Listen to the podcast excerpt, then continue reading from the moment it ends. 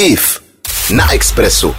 Posloucháte psychologické úterý s Ivou Freelingovou a já bych se vám teď ráda svěřila s tím, proč tady to psychologický okýnko vlastně mám.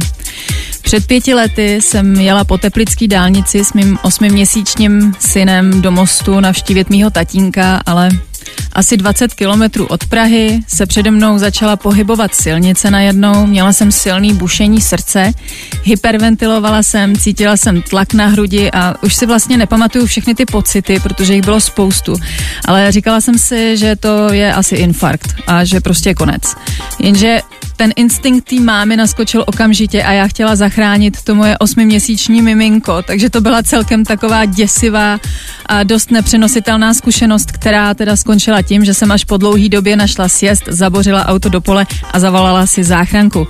Později mi bylo vysvětleno v nemocnici, že šlo o panickou ataku, což je v podstatě takový maximální stav úzkosti, eh, ze kterého jsem se pak dlouhých pět let léčila. No a v tu dobu jsem měla pocity, že jsem jako matka absolutně selhala, ač je jako jasný, že si nemoc nevybírá.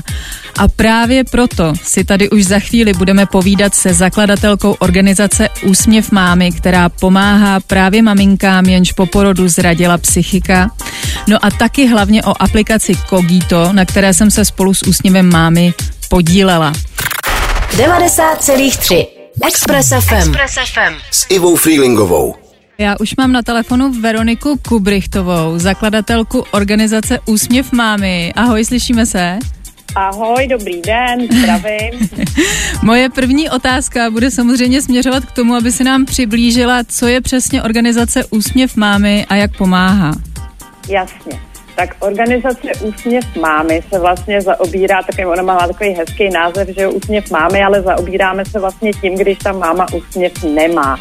Konkrétně na co se zaměřujeme, jsou vlastně psychické potíže maminek, jak těhotenství, tak po porodu, někdy vlastně už i u větších dětí, protože původně jsme začínali po porodu, ale těch maminek, které něco trápí v tom mateřství, je spousta, takže se postupně rozšiřuje to, čemu se věnujeme. Snažíme se dělat osvětu, máme vlastně v regionech dobrovolné koordinátorky, na které se mohou maminky obrátit, když se necítí dobře, popovídat si s nimi, nebo je nasměřují případně i na odbornou péči. Máme v Praze centrum a snažíme se tak nějak i podílet na dalších projektech, které zlepšují ty systémy tu situaci u nás a systém péče, tak aby se o tom už žádná máma nebála hovořit, pokud jí to potká a aby se každé mámě dostalo dobré a kvalitní pomoci. Hmm, hmm. To, to, je, to je naprosto perfektní, protože já, když jsem měla psychické problémy, jakožto máma, tak jsem si vlastně tajně přála, aby taková organizace existovala, ale nebyla tehdy, no.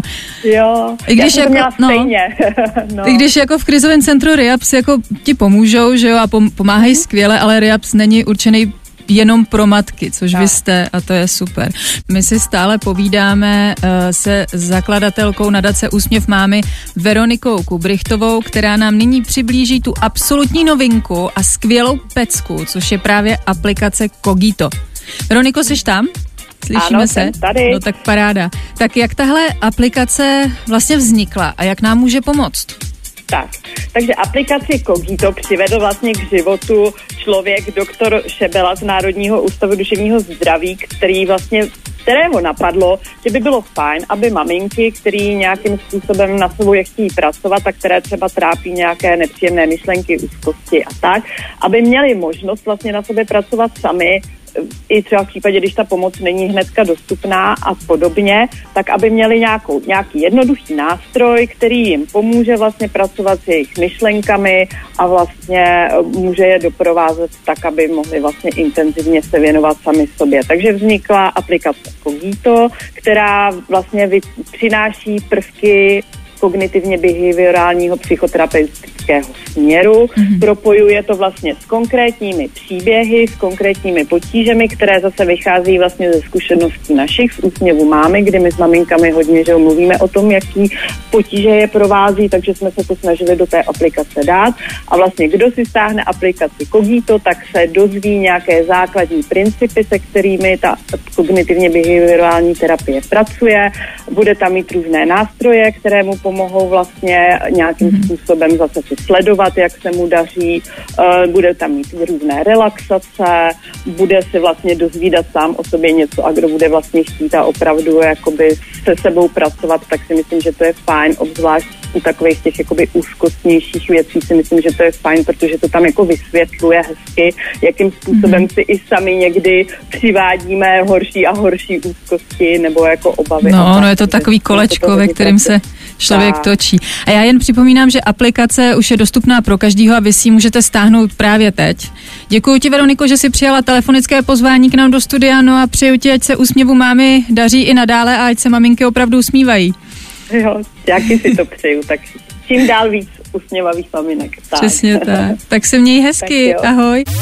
IF na Expressu.